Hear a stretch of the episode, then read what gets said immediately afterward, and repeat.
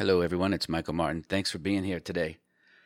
So, I was thinking about uh, the, our topics this week, and uh, I always come back to attitude. You know, attitude's really big because it really makes everything happen. And I remember it occurred to me I had uh, listened to an audiobook by Jim Mattis, James Mattis, the uh, he's a general in the United States Marine Corps. He was also Secretary of Defense for a while here. He had a good book out that I listened to on audiobook version called uh, Call Sign Chaos. And early in the book, he said something that was quite remarkable that stuck with me. And he said, uh, The Marine philosophy is to recruit for attitude and train for skills. Marines believe that attitude is a weapon system.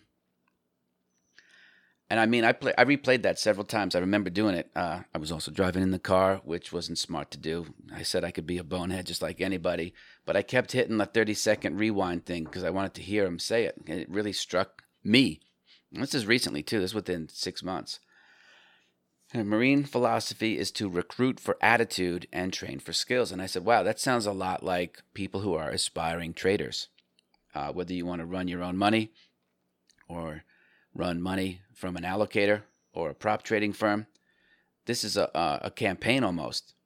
Don't be surprised if you see the prop trading firms out there using this because it's it's it makes a lot of sense, right?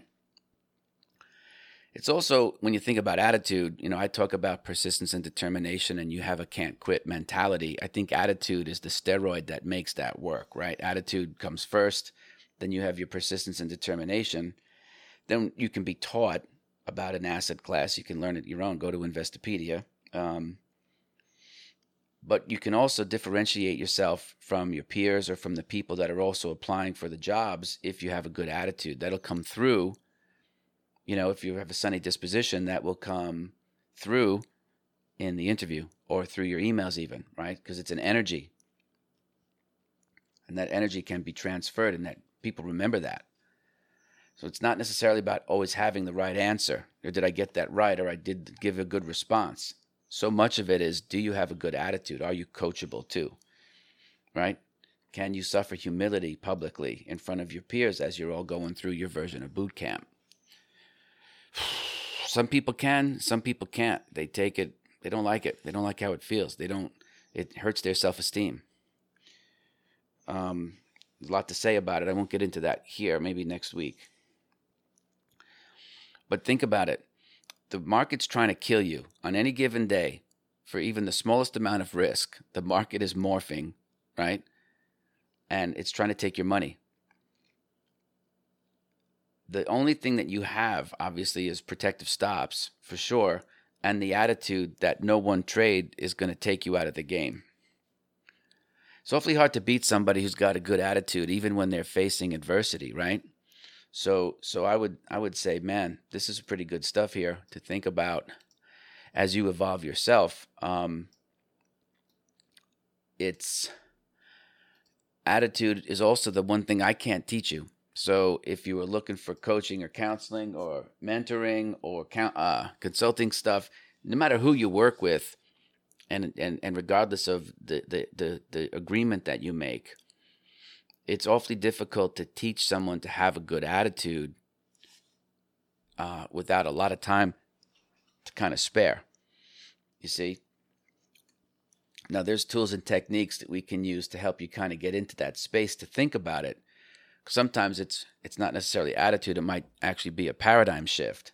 But in that paradigm shift, it can help you evolve, pull the weeds, and let your the flowers of your attitude bloom. Right? That's totally possible but it generally has to kind of be there ahead of time. If a person's kind of sour or down or just negative, they don't bring any life to the party. I can remember a uh, baseball coach in an Ivy League school look at me. He says, "Mike, man, I don't mind getting it wrong once in a while, you know, because some players don't. They just don't pan out. Very competitive game. But if I pick the wrong and re- recruit the wrong guy, then I got that mistake in my damn dugout for four years." And I said, Yeah, I, I know what you mean. The negative person not just kills themselves, but they, they, they their energy drains everybody around them. And you don't want them around. And it's not that the person's bad, right? We're not talking about you know, making judgment calls on a human being. But a bad attitude can subvert even the tiniest bit of progress that a person that another teammate's trying to make. And again, I'll come back to the idea that a trader, man or woman, who wants to manage risk, handling their own money, or working at a hedge fund, or working at and getting an allocation for their account and sub advising on a big piece of business, um, something that I've done, um, or working at a prop firm and earning a seat on a desk. That person needs to know who they are and what they bring to the table as a human being first.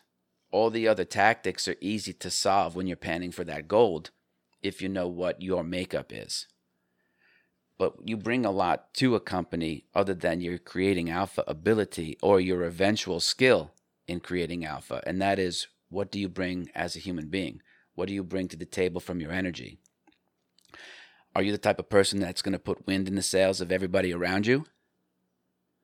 Or are you going to be always looking for compliments and handouts, but being very stingy and giving them? That person will, I don't want that person in my life either. Because sooner or later it becomes everything's about them. So, anyway, this might be something to think about as you're kind of culturing your own pearls here is that, um, you know, a good company, trading outfit, I think attitude's going to mean a lot because when you're in the dark in, in the dog days and you're in a bit of a drawdown and you got to dig yourself out if you're going to get the poor me's and start boo-hooing no one wants no desk manager wants to become a babysitter. Yeah people need pep talks for sure. Everybody myself included. But you can't you can't turn the whole thing and make it about you and a lot of that's going to come down to your good attitude. So might be something to think about to journal about. Can grow a lot again get to know who you are better.